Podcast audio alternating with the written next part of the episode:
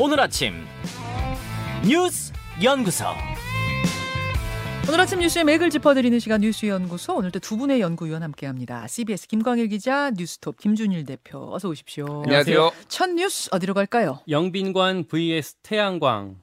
아, 어제 국회 대정부 질문 첫날이었는데, 그러니까 여야가 뭐 영빈관 신축 논란, 또 문재인 정부 당시의 태양광 사업 문제, 이런 걸로 설전을 벌였죠. 그렇습니다. 이천이십이 년 정기국회 막이 올랐습니다. 어제가 첫날이었고 정치 분야 대정부 질문이 있었어요. 네. 이제 여야 의원들이 국민, 정부 측에서 나온 국무위원들 앞에 세워놓고 하나씩 따져 물었는데, 그러니까 질문은 원래 하루 종일 여러 가지 총망라에서 합니다. 음. 근데 기사는 이제 그중에서 가장 최신 핵심 현안으로 주로 쓰거든요. 그렇죠. 어제는 아무래도 영빈관 문제가 제일 부각이 됐습니다. 네. 민주당 서영교 의원이 한덕수 총리 앞에 세워놓고 쩌렁쩌렁한 목소리로 영빈관 예산 편성을 알고 있으셨습니까? 라고 물었고요. 총리한테? 예. 음. 총리는 신문을 보고 알았습니다. 라고 답을 했습니다. 어... 그리고 태양광 같은 경우는 국민의힘 서병수 의원이 질의를 했고요. 어, 태양광 이권 카르텔이 오 퍼센트 표본조사에서 이천억 원 규모의 비리가 드러났다라고 이제 예전에 국무조정실 산하의 부패 예방 추진단에서 거, 그 점검했던 그 결과를 인용하면서 지적했고, 예. 총리는 수사를 요청할 계획입니다라고 답을 했습니다. 네.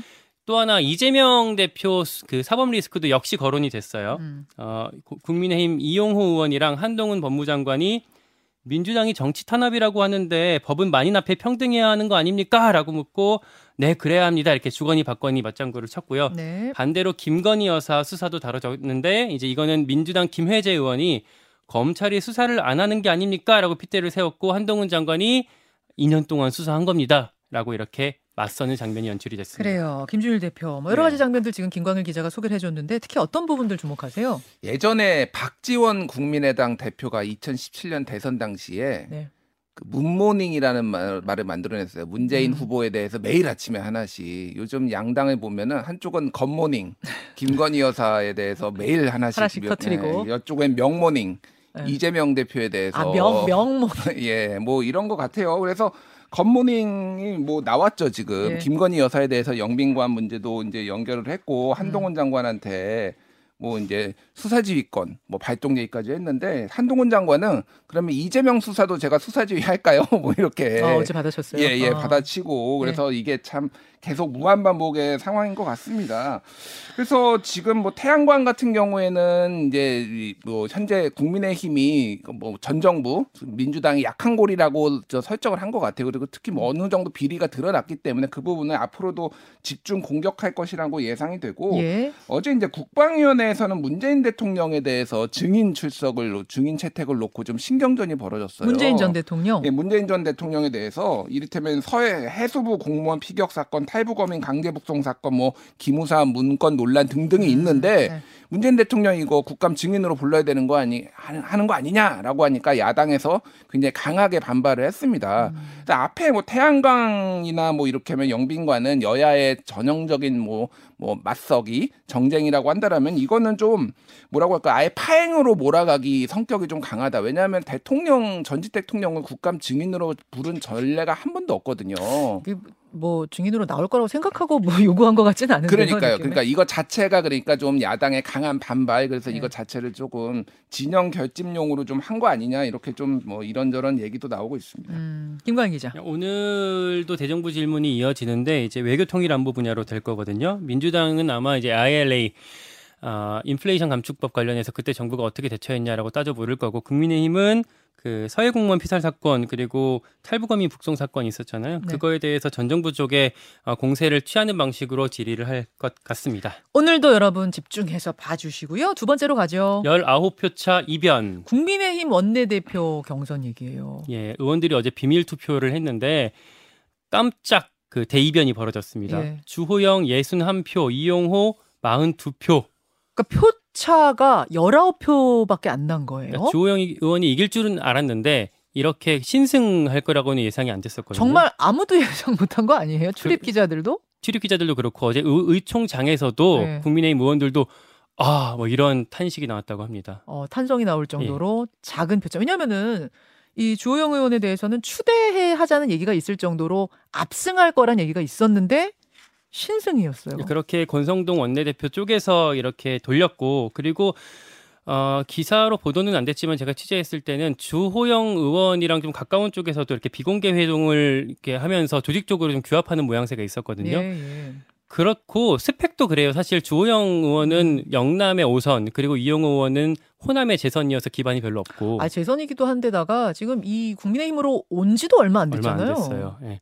그리고 주호영 의원은 원내대표랑 비대위원장 짧지만 그런 경험도 있고, 예. 뭐 그런 상황인데. 그러니까 원인이 이렇게, 뭐냐. 예. 원인이 뭐냐가 궁금해요. 첫째, 윤핵관 견제론이 제일 쉽게 꼽힙니다. 이제 윤핵관 주도했던 당 아, 운영에 대한 비판, 뭐 그러니까 가처분 졌는데 그 다음에 도로 주호영으로 가냐 이런 데에 대한 이건 아니다 하는 의원들의 비판이 있었다는 음. 게 제일 크, 크다는 얘기가 나오고, 그리고 진짜 윤심 맞냐. 아, 주호영 의원이 진짜 윤심 맞냐? 이용호 의원이 어제 정견을 발표할 때도 이게 윤심이냐 권심이냐 알 수가 없다라고 얘기를 했거든요. 어... 네. 그리고 또 하나 재밌는 게 윤핵관 분화도 같이 꼽을 수가 있을 것 같아요. 어... 그러니까 당내에 이제 비윤 세력으로 꼽히는 의원이 한 이십 명 정도 된다고 보고, 보거든요. 예, 예. 그러니까 지난 원내대표 선거 때 권성동 팔십, 조혜진 이십 뭐 이런 정도 나와서 음. 비윤이 이십이다 이렇게 얘기가 되는데, 그럼 산, 산술적으로 보면 이용호 의원이 사십이 표가 나왔기 때문에 한 이십이 표 정도는 이탈이 됐다. 친윤에서 미, 이탈이 됐다라고 볼 수가 있어요. 그래서 음. 권성동계랑 장제원계가 분화가 된 거 아니냐. 걔를 이번에 달, 달리 했다라고 좀 볼 수가 있겠고, 제가 그 선거 전에 취재를 했을 때도 어, 이 사람은 장제원 의원이랑 좀 가까운 쪽 그 의원인데 그 주호영 추대론에 반대하는 얘기들을 좀 하는 사람들이 있었거든요. 음. 그런 것들을 보면 이번에 확실히 좀 분화가 명확해졌다라고 같이 얘기를 할 수가 있을 것 같고요. 음. 어제 하나 또 주목됐던 게 의원총회, 원내대표 뽑는 의원총회장에서 정진석 비대위원장의 문자가 노출이 하나가 됐어요. 그랬어요. 네, 충격적이었는데 사진 기자가 역시 예전에 체리따봉 그 포착했던 것처럼 이번에 같이 포착을 했는데 음. 정진석 의원이 유상범 의원한테 문자를 보냅니다. 네. 중징계 중 해당 행위 경고해야죠. 여기에 대해서 유상범 의원이 정진석 의원한테 성상납 부분 기소가 되면 함께 올려 제명해야죠. 자, 여기서 이제 이 카톡, 이 텔레그램을 주고받은 사람이 유상범 의원이라는 것에 문제가 있는 거죠. 유상범 의원이 윤리위원이거든요. 그러니까요. 그냥 평범한 의원이 아니라 윤리위에 들어가 있는 유일한 현역 의원 아닙니까? 제가 어제 윤리위가 경찰 수사 결과를 기다렸다가 네. 그거를 근거로 이 전 대표를, 이준석 전 대표를 제명할 거다 그런 전망이 있다라고 말씀을 드렸는데 여기에 무게를 확 싣는 그런 문자가 돼버렸습니다. 자, 그런데 이제 나중에 해명이 나왔어요. 이거 지금 뭐 주고받은 카톡 아니고 팔월에 한 거다? 팔월 십삼일에 이준석 대표 기자회견 할 때 양두구 그 얘기했을 때 그때 어, 주고받은 거고, 이번에 다른 문자 보내려고 채팅창을 켰다가 위에 그게 나온 걸 뿐이 나온 거였다라고 해명을 했습니다. 그러니까 뭐 비대위원장 되고 나서 주고받은 건 아니다. 오해 마시라 이런 거긴 한데 김준일 대표. 예. 음, 일단 이용호 의원 얘기부터 좀 하면은 네. 어제 정견 발표를 하는데 저는 이 표현이 굉장히 눈에 띄었습니다. 어떤 거요? 어, 대통령실과 국민의힘 관계는 자칫하면 실수로 이어진다. 대통령실과 국민의힘은 사돈 같은 관계여야 한다. 상대를 배려하고 존중하는 마음이 있어야지 친구 같은 사돈은 안 된다라고 얘기를 했어요. 아유, 친구 같은 사돈도 더러 있는데. 뭐 그렇게 술 먹고 같이 잘 지내는 사돈도 있지만은 저는 무릎을 탁 쳤는데 네. 그러니까 완벽하게 견제론을 얘기한 것도 아니고 네. 불가금 불가원에 대해서 저는 이게 상당히 움직였다. 뭐 이를테면 윤핵관에 아. 대한 뭐 비토도 있었고 권성동 원내대표가 물밑에서 뭐 정리하는 거 이런 것들에 대한 반감들이 있었거든요. 네. 그 전까지 거슬러 올라가면은 뭔가 맨날 박수로 추대를 하고 음. 뭐 교통 정리하고 이런 것에 대해서 좀 당내에서 당내 민주주의 훼손에 대해서 좀 강하게 반발하는 기류도 있었는데 불만의 목소리가 있었는데 지금까지는 익명 투표 같은 음. 게 없었으니까 표현을 예. 못하다가. 예. 이번에 그걸 다 표현했다 이렇게 보시는 그렇죠. 거예요? 그렇죠. 그래서 이 사동 같은 관계 이게 좀 저는 마음을 어느 정도 움직였을 이용호 거다. 이용호 의원의 그 정견 발표가. 왜냐하면 지금 당이 완벽하게 윤심에 끌려가고 있다 이런 우려들이 굉장히 커지고 있잖아요. 그래서 그 세력이 이제 전에가 팔십일 대 이십일이었어요. 권성동, 조혜진 팔십일 대 이십일. 근데 육십일 대 사십이가 됐으니까 팔 대 이에서 육 대 사는 그러니까. 굉장히 크게 변한 거예요. 그래서 이게 최근에 지금 안철수 대표가 이틀 전에 지금 그 당대표 사실상 출마 선언하면서 예. 당을 강하게 중도보수로 만들겠다 이렇게 얘기를 했거든요. 예, 예. 그래서 당에 대한, 그러니까 정부에 대해서 연대보증인이라는 얘기를 했어요. 자기도 연대보증이니까 책임은 있지만은 예. 이거는 이제 지금 향후 노선투쟁이 지금 국민의힘이 가는 거다라고 보면 될 것 같고 음. 이거 지금 유상범 의원 같은 경우에는 경향신문이 이렇게 썼어요. 이제 변호사의 말을 인용해가지고 네. 비유를 하자면은 판사가 판결을 하기 전에 원고 측 변호사에게 심증을 얘기하다가 걸린 꼴이고 기피 사유가 될 수 있다. 음. 이것이 문제가 많다라는 거죠. 지금 이제 유상범 의원 윤리위에 있으니까 판사 같은 음. 역할이다 그거 그렇죠, 그 얘기죠? 그렇죠. 네. 근데 뭐 사퇴를 했어요. 근데 사퇴했어요, 이게 어제. 만약에 가처분을 신청을 했을 때 재판부가 이 부분에 있어서 심각하게 볼 수도 있다. 미리. 그러니까 아. 사정 참작을 하는 거죠. 그러니까 본안 소송은 본안 소송대로 하되 이런 정황이 있으니까 이거는 일단은 구제를 해야 되겠다. 이 아, 잠깐, 잠깐, 잠깐만요. 예. 아직 가처분을 걸지는 않았지만 만약 윤리위에서 이번에 또 무거운 징계가 내려지면은 이준석 전 대표가 또 윤리위 징계에 대해 가처분할 수도 있다는 거잖아요. 예를 들면 제명에 대해서 가처분했을 예. 때 이 제명의 증거로서 이게 조금 무리한 제명이었다는 걸로 이게 제출이 됐을 때 이 카톡이 그렇죠. 아. 그런 여러 가지 상황이 있으니까 유상범 위원이 그거를 뭐 지금 사퇴를 하면서 좀 무마하려고 한 건데 상당히 이게 나쁘게 작용해서 국민의힘 주류 입장에서는 안 좋게 작용할 가능성이 좀 크다고 봐야 될 것 같아요. 그래서 그런지 이양희 위원장도 바로 사표 수리했더라고요. 네, 그렇죠? 먼저 아. 제안했다고 이렇게 공지를 했습니다. 아. 자. 예, 요 이야기도 있고 어, 신당역 스토킹 살해범 신상 공개 어제 확정이 되고 공개가 된 내용 이것도 챙겨봐야죠. 네, 서울경찰청 신상정보공개심의위원회에서 결정을 했어요. 어, 사전에 계획해서 공개된 장소에서 피해자를 잔인하게 살해하는 등 범죄 중대성 및 잔인성이 인정된다. 범행을 시인하는 등 증거가 충분하다. 그리고 뭐 유사범행, 예방효과, 재범 위험성을 고려했다라면서 서른한 살 전주환 실명을 공개하고 얼굴 사진도 공개했습니다. 천구백구십일 년생 서른한 살 남성 전주환 저희가 지금 유튜브와 레인보우로 증명사진 보여드리고 있습니다. 네. 근데 이건 이제 증명사진이어서 어, 지금 현장에서 찍은 사진하고는 좀 뭐 얼굴이 좀 다르긴 해요. 네. 근데 그 신상이 공개된다는 의미는 뭐냐면 이름도 나오고 생년월일 뭐 다 나와버리면 그다음에 이 사람이 어떤 사람이었는지 과거 행적까지 다 드러난다는 얘기잖아요. 음, 음. 지금 속속 드러나고 있죠. 네.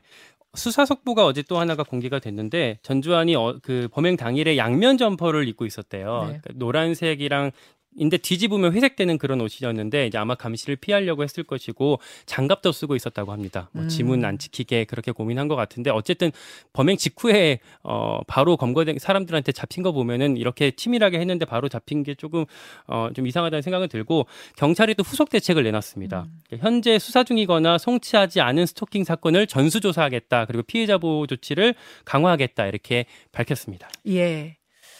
아, 이 뭐 덧붙이실 말씀 예. 있으실까요? 반의사불벌죄에 대해서 지금 개정하겠다라고 하고 있거든요. 이게 지난해 삼월에 통과가 됐는데 당시 네. 법무부에서 강하게 반의사불벌죄를 해야 된다라고 국회를 설득했고 음. 일부 의원들도 이의 제기를 했지만 결국은 다 이제 법무부 설득에 넘어갔어요. 음. 그래서 당시에 왜 그러면 반의사불벌죄를 이렇게 법무부는 넣느냐 이게 조금 의문이죠. 그러니까 반의사불벌죄라는 거는 피해자가 아이 괜찮아요 하면은 그냥 넘어간 처벌 안 하고 넘어간다는 그렇죠. 거잖아요. 처벌을 원하지 않으면 처벌하지 않는 건데 네. 이렇게 되면은 계속 와가지고 합의해달라. 합의해달라고 하면서 이 차 가해, 이 차 스토킹이 있는데 이거를 뻔히 눈에 보였는데 그때 법무부와 뭐 국회가 다 좀 이 문제에 있어서는 책임을 져야 되지 않을까 그렇게 보여집니다. 경찰 대책을 조금 더 소개해드리면 그 잠정 조치 사 호라고 이제 피해자 보호하려고 피의자를 유치장에 가둬두는 걸 게 있거든요. 네. 그걸 적극적으로 신청하겠다라고 하고요. 음. 그리고 긴급 잠정 조치라는 거 지금은 없는 건데 일단 먼저 유치장의 유치를 먼저 하고 사후에 음. 법원의 판단을 받는 그런 장치를 만들자 이런 의견도 어제 경찰이 냈는데 사실 다 앞에 여러 번 나왔던 것들이거든요. 또 재탕 대책이다 뭐 이런 지적들도 같이 나오고 있습니다. 여러분 신당역 사건 피해자 유족 인터뷰를 오늘 이 부에 준비합니다. 아, 유족들이 그동안 언론 앞에 나서서 목소리를 내고 인터뷰를 한 적이 없어요. 없다가 이제는 나서야 할 때라고 결심하신 것 같습니다. 잠시 후 이 신상 공개된 전주환의 모습을 보고 유가족들이 어떤 심정 느끼셨는지 직접 들어보시죠. 두 분 수고하셨습니다. 고맙습니다. 감사합니다. 김현정의 뉴스쇼는 시청자 여러분의 참여를 기다립니다. 구독과 좋아요, 댓글 잊지 않으셨죠? 알림 설정을 해두시면 평일 아침 일곱 시 이십 분 실시간 라이브도 참여하실 수 있습니다.